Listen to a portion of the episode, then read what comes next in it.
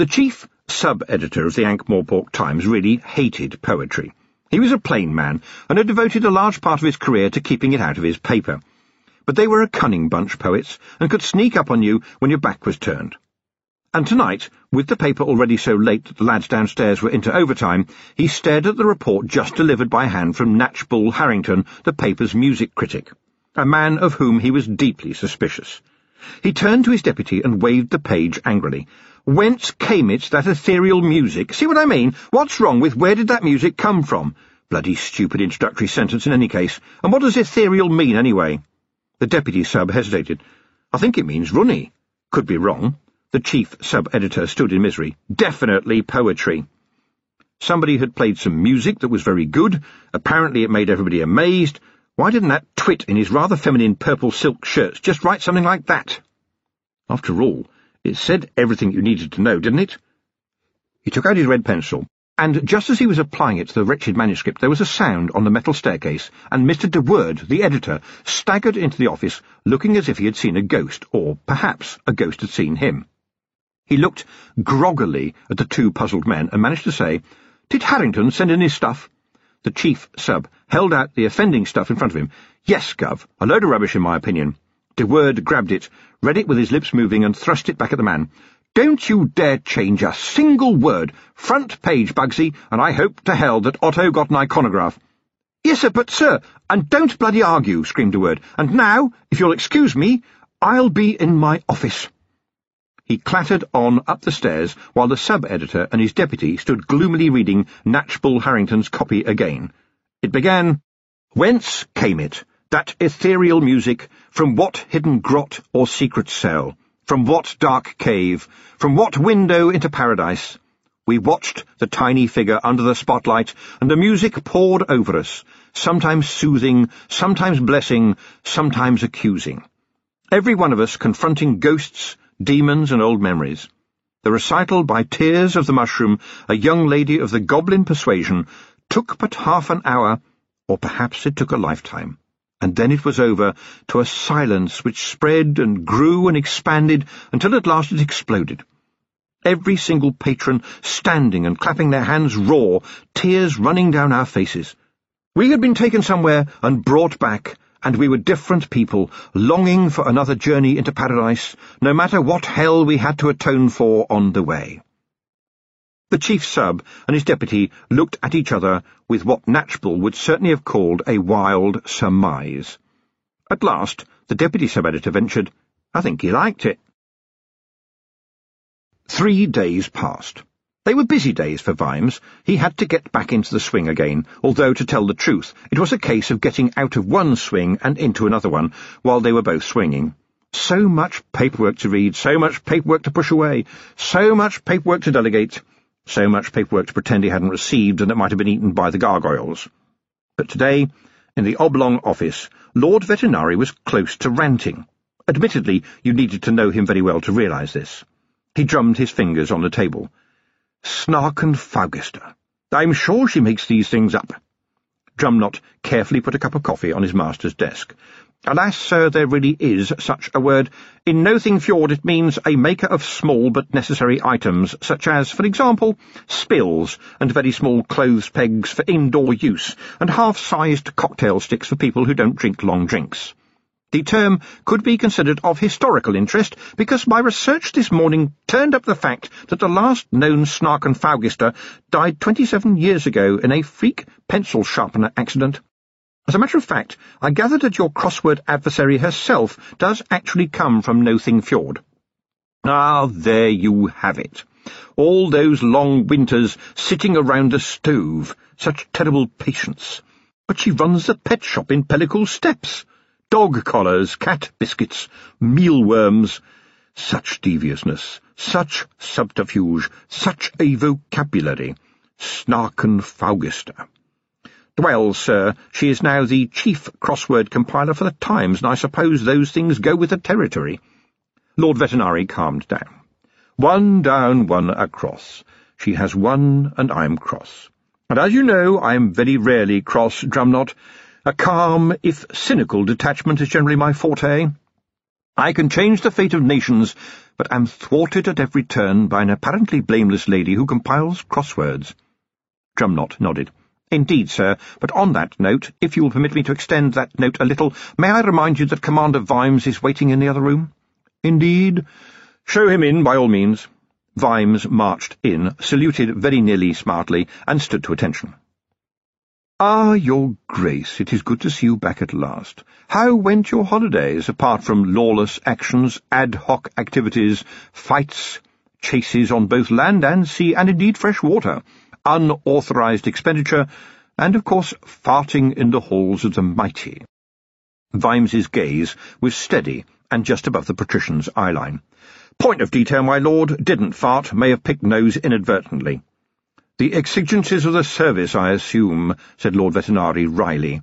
Vimes, you have caused a considerable amount of paperwork to cross my desk in the last few days.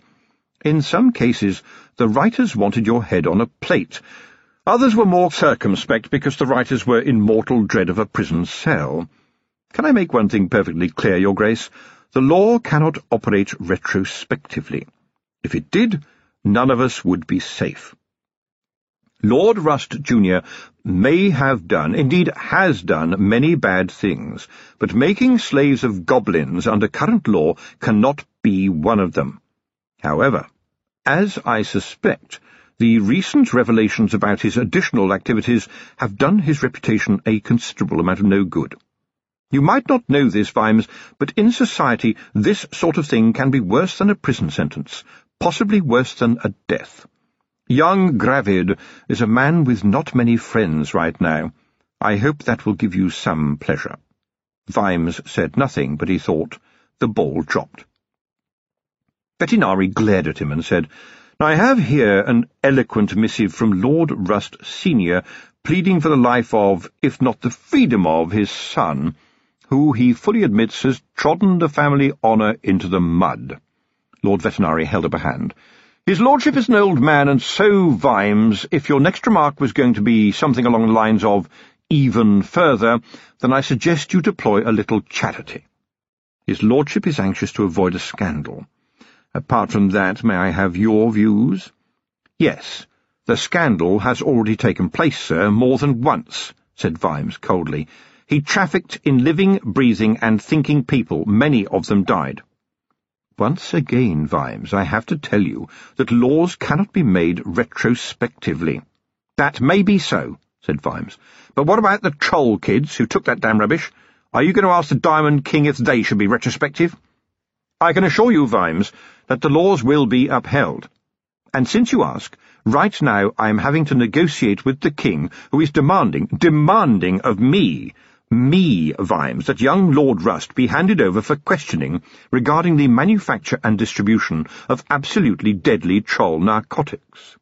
Of course, under troll law, the wretched man would be put to death, and I am saddened to say that at this moment in the complex world of human, troll, and dwarfen politics, I feel that might have some long-term repercussions, making it an unfortunate option for this city. I have to negotiate this problem, and believe me, it's going to take a lot of quid for the pro quo. And it's only 9.30 in the morning. Vimes's knuckles reddened. They are living creatures who can talk and think and have songs and names, and he treated them like some kind of disposable tools. Indeed, Vimes, but, as I have indicated, goblins have always been considered a kind of vermin. However, Ankh-Morpork the kingdom of the Low King, and also that of Diamond King, Uberwald, Lancre, and all the independent citizens of the plain are passing a law to the effect that goblins will, henceforth, be considered as sapient beings, equal to, if not the same as, trolls and dwarfs, and humans and werewolves, etc., etc., answerable to what we have agreed to call the common law, and also protected by it. That means killing one would be a capital crime. You have won, Commander. You have won. Because of a song, Commander. Oh, and of course other efforts. But it was your wife who got most of the ambassadors to her little amusement, which, I may say, Vimes, was eloquence personified. Though frankly, Vimes, I find myself shamed. One spends one's life scheming, negotiating, giving and taking, and greasing such wheels as squeak, and in general doing one's best to stop this battered old world from exploding into pieces. And now, because of a piece of music, Vimes, a piece of music, some very powerful states have agreed to work together to heal the problems of another autonomous state, and almost as collateral, turn some animals into people at a stroke. Can you imagine that, Vimes? In what world could that possibly happen?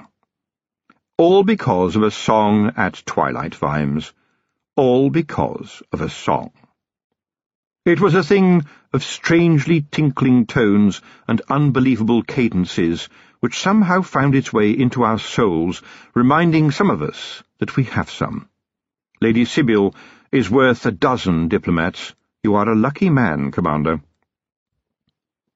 Vimes opened his mouth to speak, but Vetinari interrupted again. And also a bloody fool, a bloody headstrong fool. The law must start with a crime. I understand, but don't condone. Vetinari picked the letter off his desk.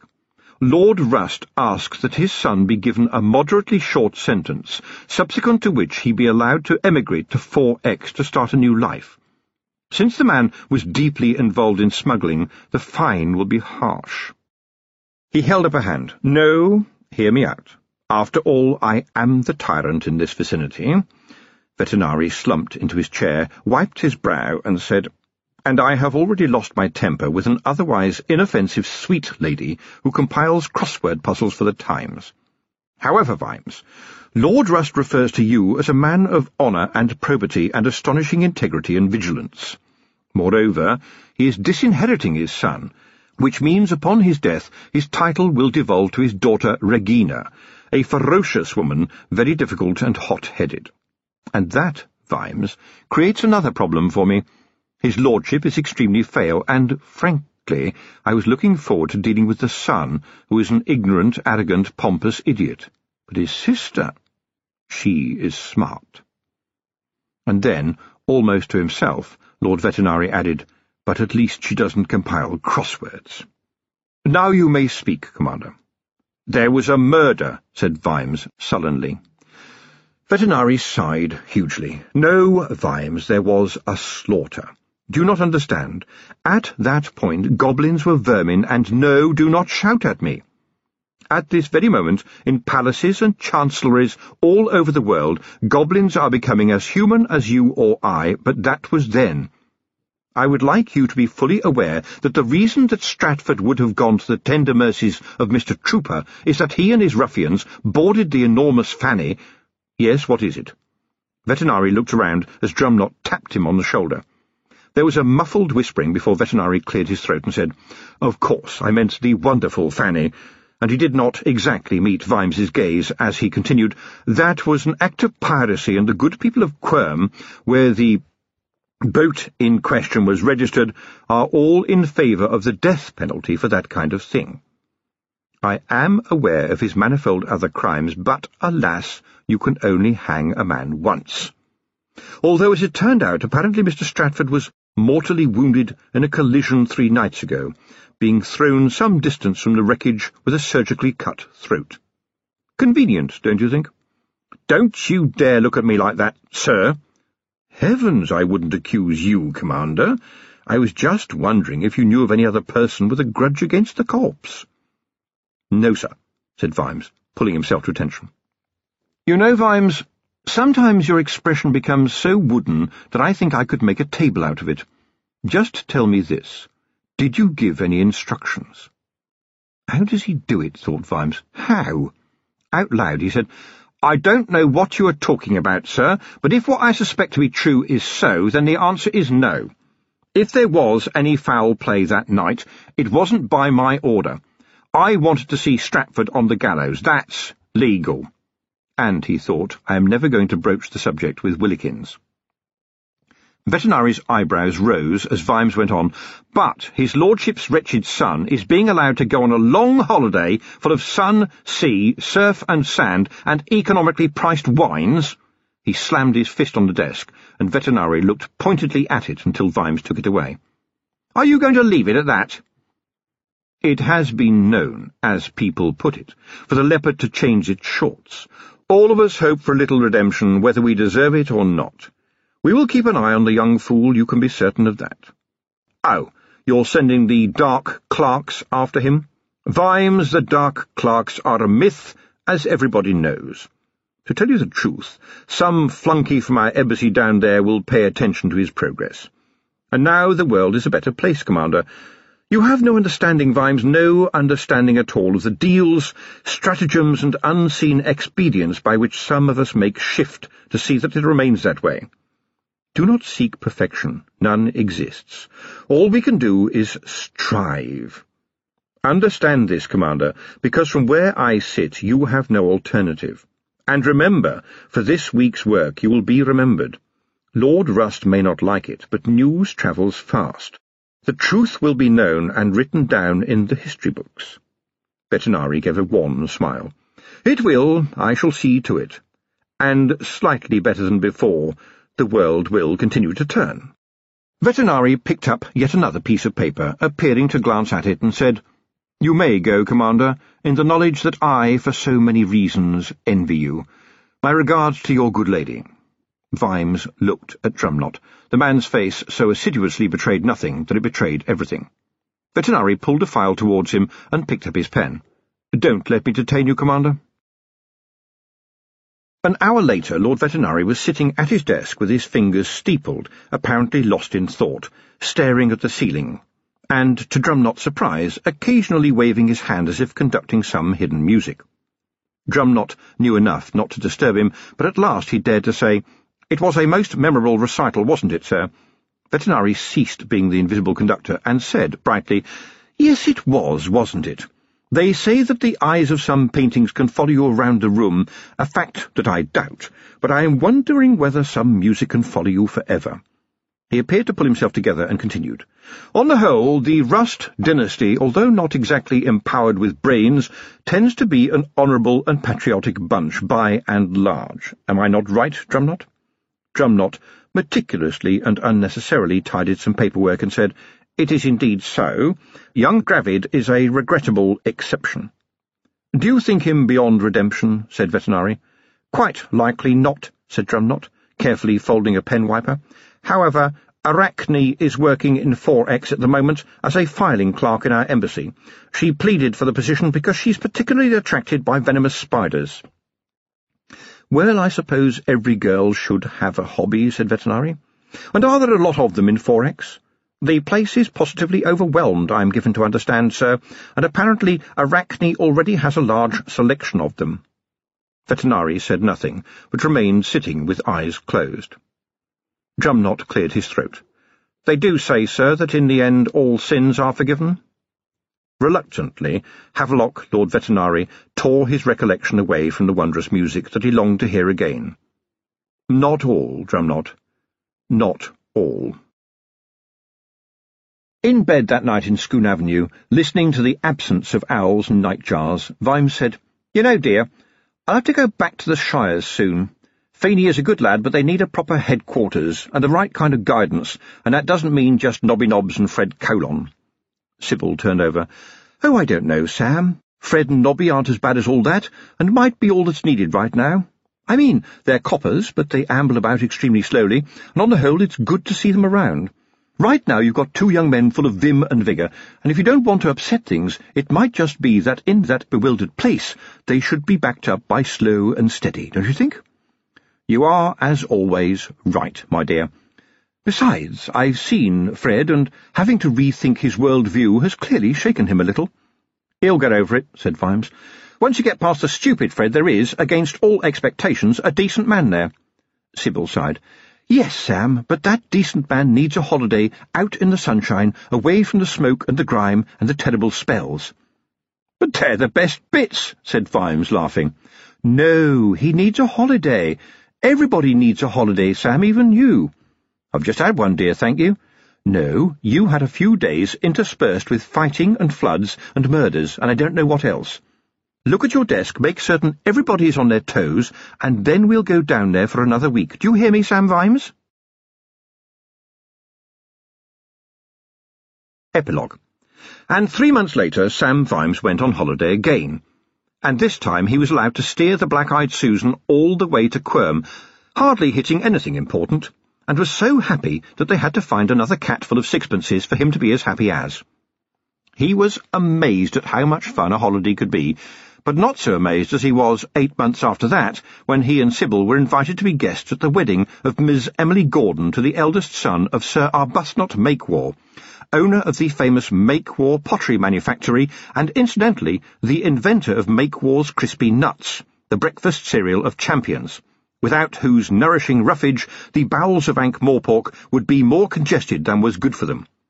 The Vimeses' wedding present was a silver egg coddler, Sybil being of the view that you can't go wrong with a coddled egg.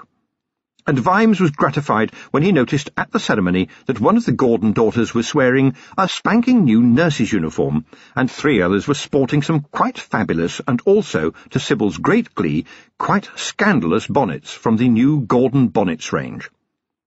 There was an apology from the axe-wielding Hermione, who, according to her mother, was detained in the woods dealing with a very large and troublesome penis, which caused Vimes's face to go blank until Sybil nudged him and pointed out that Pinus strobus was the official name for the white pine. But most of all, later that year, Vimes was totally amazed to find that the best-selling novel taking the Ankh-Morpork literary world by storm was dedicated to Commander Samuel Vimes. The title of the book was Pride and Extreme Prejudice. This is Stephen Briggs. We hope you've enjoyed this unabridged recording of Snuff, a novel of Discworld by Terry Pratchett. This programme was produced by ISIS Audio Books the director was Richard Hughes, executive producer Karen Zhirkonsky. Text copyright 2011 by Terry and Lynn Pratchett. Production copyright 2011 by HarperCollins Publishers. All rights reserved. Thank you for listening.